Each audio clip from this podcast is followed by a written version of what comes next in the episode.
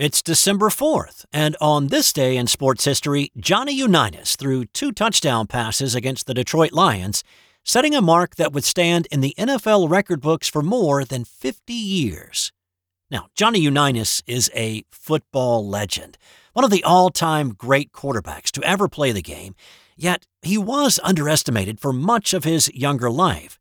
Colleges thought the 6 foot 145 pound high school Unitas was too small to play in college.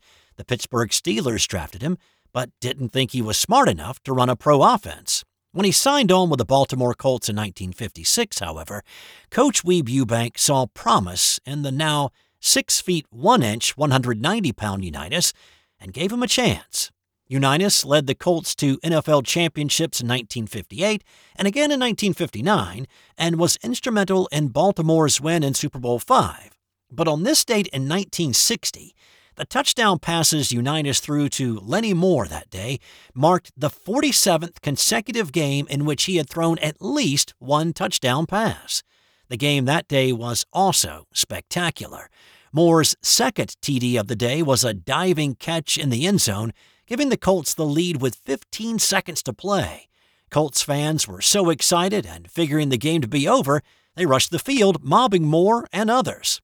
Order was restored, and the Lions came back on the field. Now, with just four seconds remaining, Earl Morrall connected with Jim Gibbons, who sprinted the distance to the end zone, shocking the Colts and silencing the crowd at Memorial Stadium.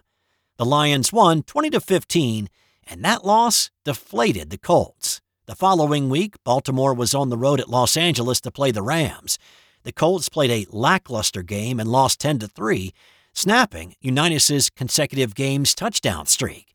The 47 game streak would stand alone for 52 years until New Orleans' Drew Brees topped it and bettered it by a few games in 2012. Brees' streak was stopped at 54 games, which is the current record. Unitas's record was more than just a spectacular number, though. He became the league's most popular player during that stretch. He revolutionized the quarterback position, and the streak helped raise fan and media interest in the game to a point to make it sustainable.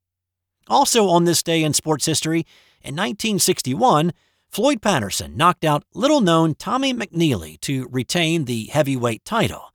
Patterson's win was controversial because everybody thought McNeeley was a palooka and that Patterson should have fought a stronger contender like Sonny Liston instead. That's all for today. More tomorrow on This Day in Sports History.